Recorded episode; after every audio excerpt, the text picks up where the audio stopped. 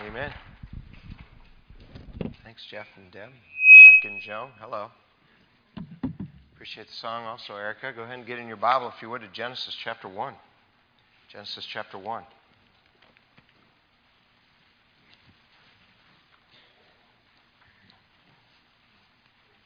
Tonight we're going to begin a new Sunday night series, uh, relatively short one, uh, probably just nine or ten weeks. And about three or four months ago, I started praying about what to do next when we finished the book of uh, 1 Timothy, and had a conversation back then with uh, Brother Joe about this series. And uh, I believe this is what the Lord would have us do next.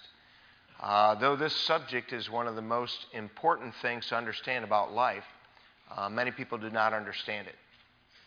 Uh, they don't understand it because they don't want to understand it.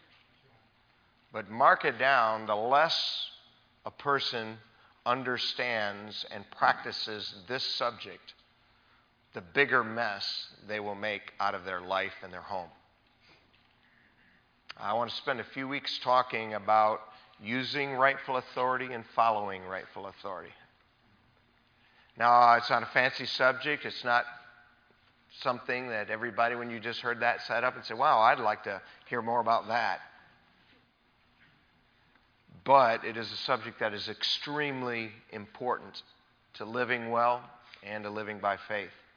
Uh, nearly all of the major themes of the Bible are countercultural. That doesn't mean everything in the culture is bad, of course, but because Satan is the God, small g of this world, uh, a lot of the things that God teaches are just contrary to our culture. And there are few issues where our culture and human nature has more warped than the subject of authority. When I say the word authority, what's the first thing that comes to your mind?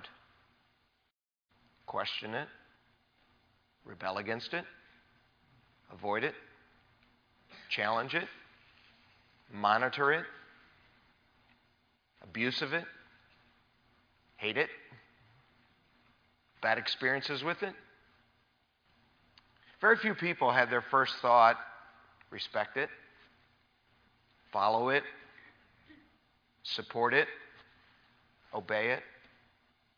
See, whether we realize it or not, many of our personal problems, they're actually problems with authority. Have you thought about this? All the problems in our society that are really authority problems. You know, the great majority of problems people have with police are an authority issue. I mean, most people don't really fail to obey the law because they don't know the law. They just refuse to submit to the authority of our laws that are enforced by the policeman. By the way, thank God for faithful law enforcing officers. The great majority of them, despite what some people think, they're good. Hear the unwise parent telling their child, Police are out to get you and hurt you, don't listen to them. Have you ever thought about this? A great majority of our moral problems in our society have something to do with an, an authority issue. Hear the college professor saying, You decide what's right and wrong as long as two people agree it's okay. Hear the business owner saying to their employee, Well, I don't care if it's unethical, it's my company. Hear the teenager telling their parent, Well, the other teens are doing it. Whether we realize it or not, many of the biggest problems in people's lives have something to do with an authority issue.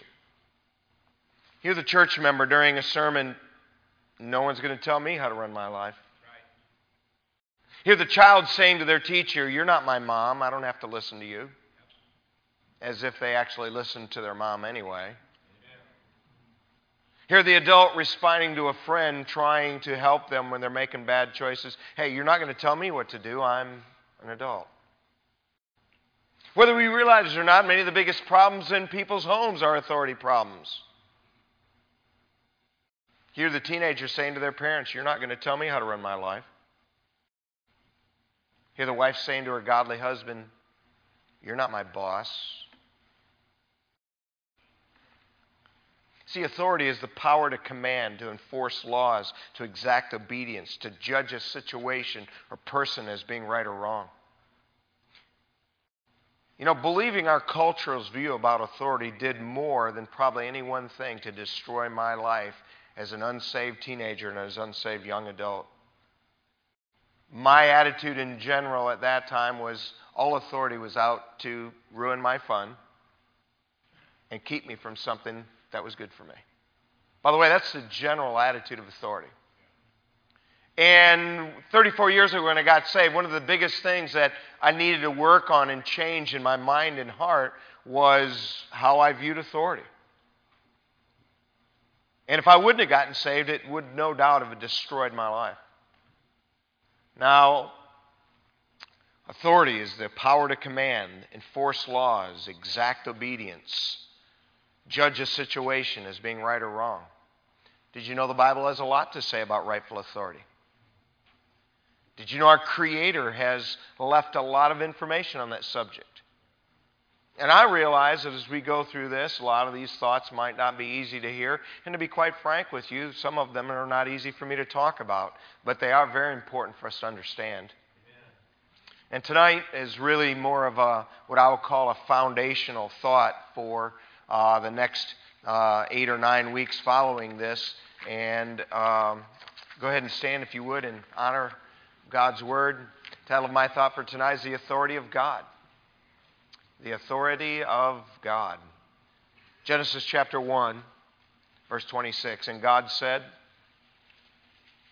Let us make man after in our I'm sorry, let us make man in our image after our likeness. It's interesting the three plural pronouns, a little hint of the Trinity. And let them have dominion over the fish of the sea, and over the fowl of the air, and over the cattle, over all the earth, and over every creeping thing that creepeth upon the earth. So God created man in his own image. In the image of God created he him, male and female created he them. God blessed them, and God said unto them, Be fruitful, and multiply, and replenish the earth, subdue it.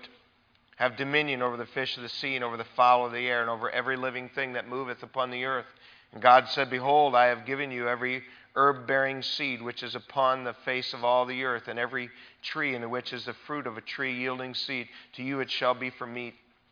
And to every beast of the earth, and to every fowl of the air, and to every thing that creepeth upon the earth, wherein there is life, I have given every green herb for meat. And it was so.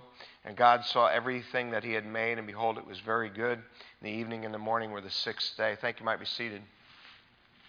The Bible very clearly and emphatically declares Jehovah God to be the creator and that God created man in his own image. Evolution did not make man. Uh, man did not evolve from molecules by random chance over the course of uh, a billion years or so. In fact, evolution from non life to life and then microbes to mammoths, it's not even science, it's a belief system.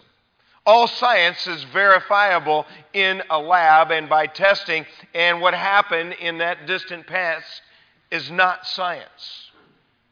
It's contrary to the scripture as well as contrary to science. And in fact, it's contrary to the teaching of Jesus in particular because he said in Matthew 19, He which made them from the beginning made them male and female. You see, God being the creator is a foundation for all rightful authority because it means this simple thing God makes the rules, not us. Uh, you and I have no right to define what God would consider right or wrong. Only God has that authority. You and I have no right to declare how anyone gets to or is denied eternal life. Only God has that authority. Man did not create the true God, though man has made plenty of gods. The true God, Jehovah God, He made and created us. And because God created us, we can read in verse 28 how God has the authority to tell man to, re- to multiply, to replenish the earth, and to have dominion over all of earth's creatures.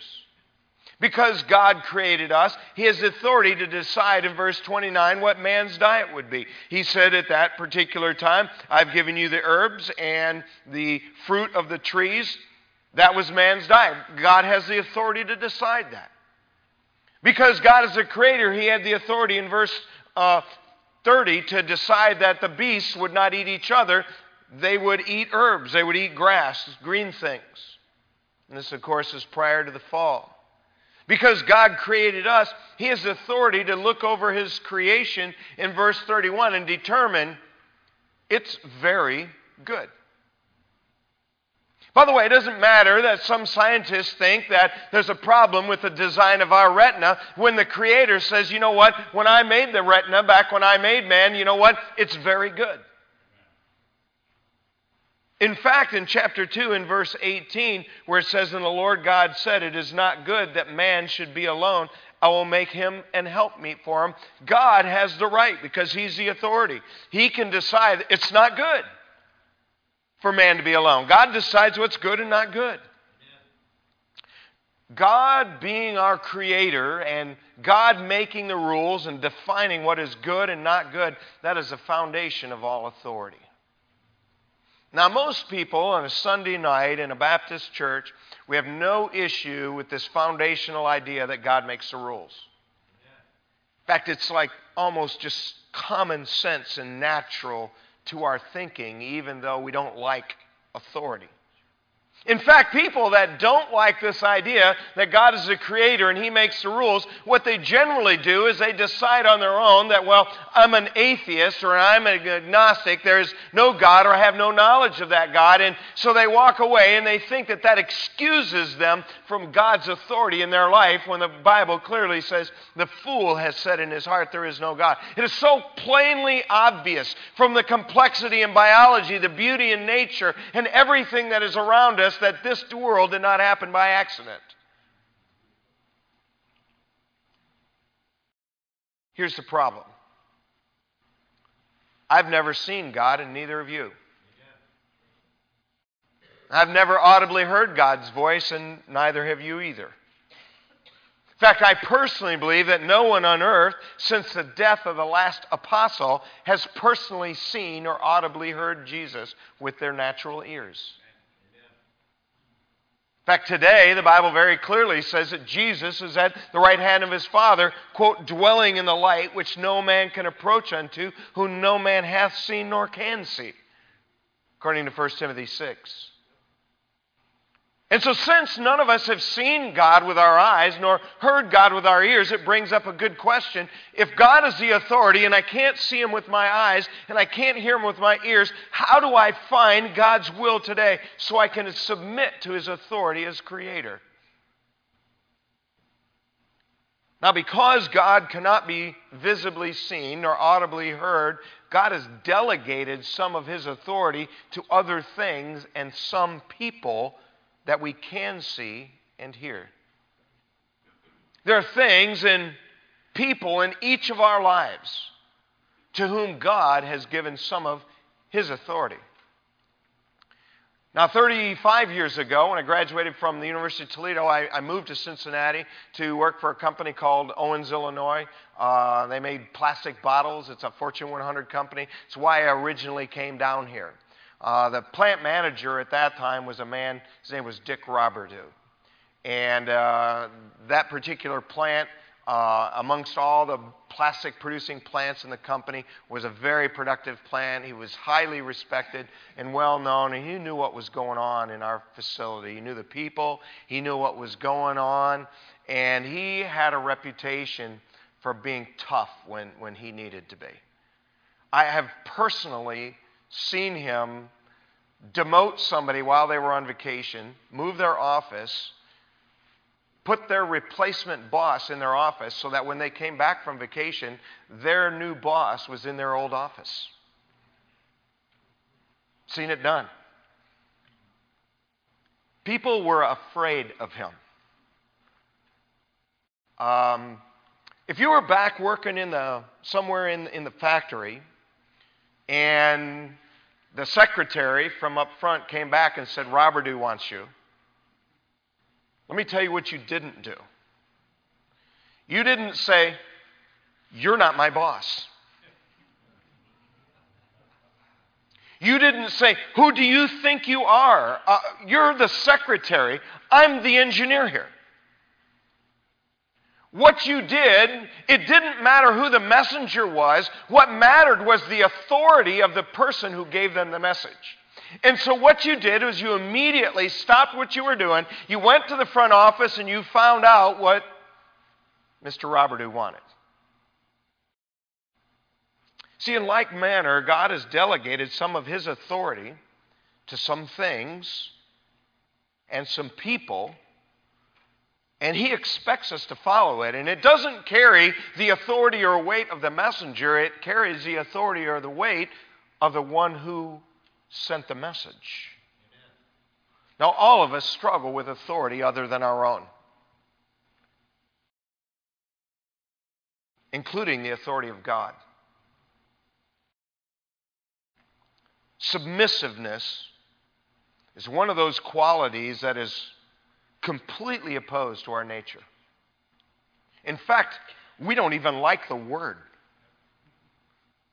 As rare as it is and as hard as it is to talk about the subject of humility, it is even more difficult to talk about the subject of submissiveness. And those two things actually go hand in hand. Which brings up another good question. Since we cannot, since God is the ultimate authority, He's a creator, and since we cannot visibly see Him with our eyes or audibly hear Him with our ears, and so since He has delegated His authority to some place, some things, and some people, the obvious question is where has God delegated His authority in my life so I can follow the authority of God? I really do want to follow the authority of God. By the way, there is, unless someone made you come tonight, uh, there is in your heart some part of you that desires to follow the authority of God. It's a part of what changes in us when we get saved. All we have is an old nature. We get saved, we get a new nature, and this new nature has a desire to obey our Creator. Where has God delegated his authority in my life today? Please first go back in your Bible to 2 Timothy chapter 3.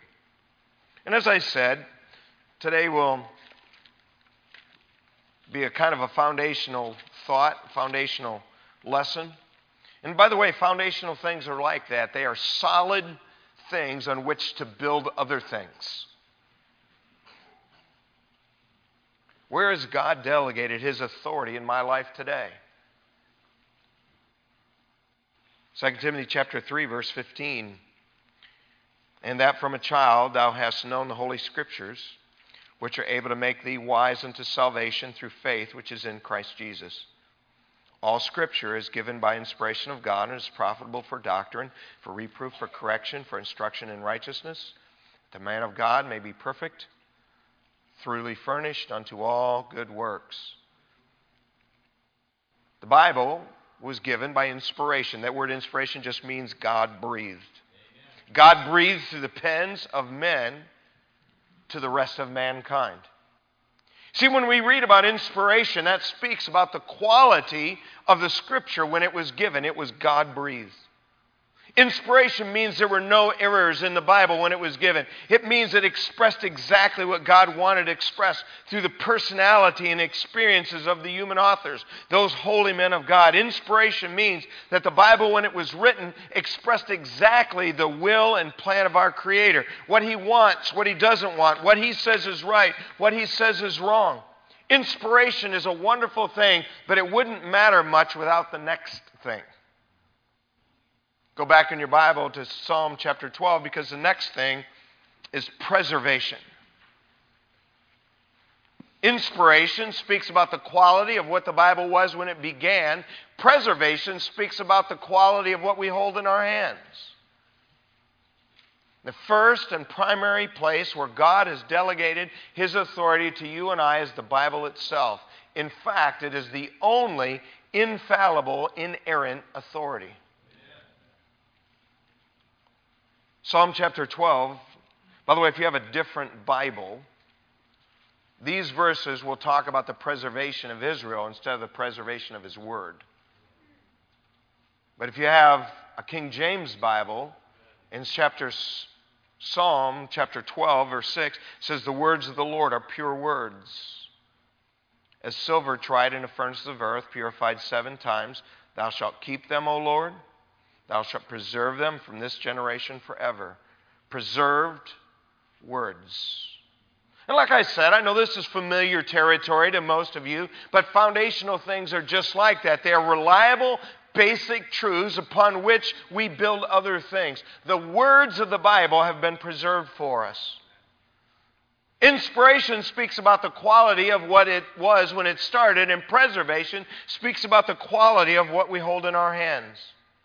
Now, we could spend weeks talking about how the process was that God preserved His words over all these centuries and where He preserved His words and all that, and we've done that before, and there are good books in our bookstore on that. But preservation simply means this there are no errors in the Bible we hold in our hand. This Bible, this King James Bible I hold in my hand, expresses exactly in English what God wanted expressed to English speaking people. In fact, when we rightly understand the original languages from which it was translated and rightly understand uh, the English of the early 17th century, there are no errors in what we hold. Jesus said, Heaven and earth shall pass away, but my words shall not pass away. By the way, that means more than thoughts and ideas are preserved, words are preserved. You see, the first and primary place God has delegated his authority to us is the Bible itself. And it is the only inerrant, infallible authority. Every viewpoint or belief system we took a look, consider, should be compared to the final authority we hold in our hands. In fact, Jesus and Peter and Paul and James and John and all other New Testament authors treated the Bible that way, and so I am simply going to imitate them as I seek to find and follow the authority of God in my life. By the way, I hope you do the same thing. I have yet to meet the person that says this to me. You know what? I follow the Bible with all my heart. I obeyed it. I sincerely sought to have the kind of heart the Bible teaches, the attitude the Bible teaches, to treat people the way the Bible says to treat them. And you know, now, after decades of life, my life is a mess. But there are thousands and thousands and thousands and thousands of people who will tell you, I followed what made sense to me, I did what the culture taught me, and it left me empty handed and empty hearted. By the way, because of the importance of the Scripture and finding the delegated authority of God in my life, this is why uh, I have personally no tolerance for people messing around with this book. Amen. And by the way, you shouldn't either. Do you want to know what God says is morally right and wrong? Looking for the authority of God on that issue? Check out what he says about homosexuality and bestiality and transgenderism and gender identification. You want to know? Check it out. We have an authoritative record from our Creator of what those things are supposed to be. Right and wrong are determined by God's Word, not culture or an American vote. You want to know how God says you can live forever? You're looking for the will and authority of God? Find out who he says that Jesus of Nazareth was. Find out how he says that you can have, obtain eternal life. Find out how he says you can uh, find forgiveness of sins. It's really, really clear. That's not determined by a church. You and I have no right to decide how someone lives forever. God decides that. He's the ultimate authority. Do you want to know what God is like? So you can know Him and imitate Him and looking for His will and authority. Find out what He says. Read about him being holy and righteous and just. Read about him being love and compassionate and gracious and long suffering. That's not determined by someone's dreams. It's not determined by, well, I feel like God is like this. No, that's a God that you create.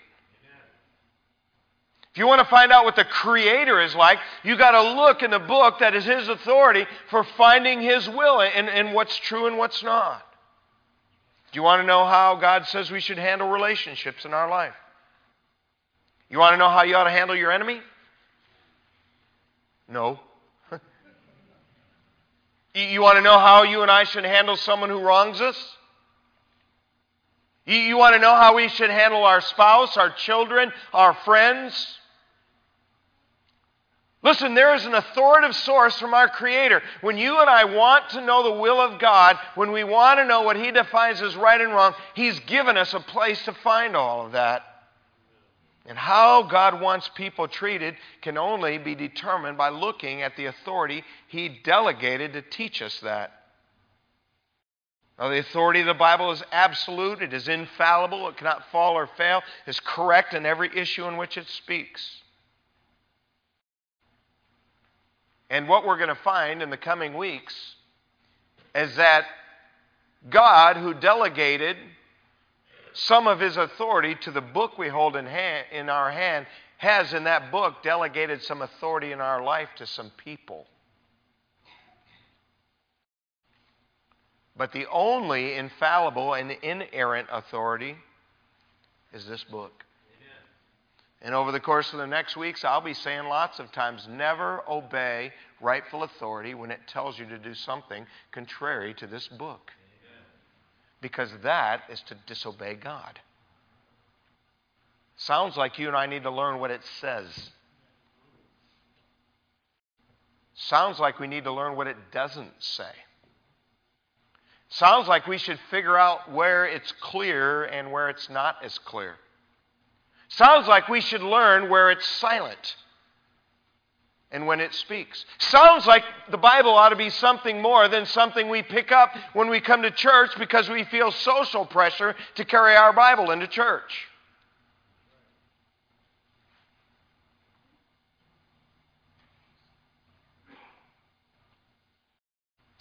Now, God is not visibly appearing to anyone today. He's not audibly speaking to anyone today. But if anybody does think that they saw or heard God, you need to compare what you see and hear to this book. Now, when we hear this, to be honest with you, on a Sunday night, we don't have any issue with that probably.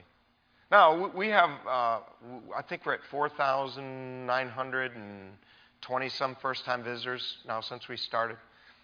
Uh, I have people regularly come and say something to me like, Well, I was coming and you said this about homosexuality, I'm not coming back. And, and you could name the issue. But on a Sunday night, there's probably very little problem with this idea that God created us and He's the authority and that God delegated some of his authority to the book we hold in our hands. We don't have a problem with that. Here's the difficulty is that God delegates in this book some of his authority to some people. Amen. And every person to whom God has delegated some authority is fallible. And God knew that would be so. And so we get to this issue. If I have some kind of rightful authority, and we'll talk about some areas where God did delegate some to people, how do I use it? By the way, because you only have it from God, so you don't have it to use like you want to use. If you have it, you have it to use like God wants it used. And how do I follow rightful authority? Because every human rightful authority is not perfect. But we'll get to that in a few weeks. If you quietly stand tonight.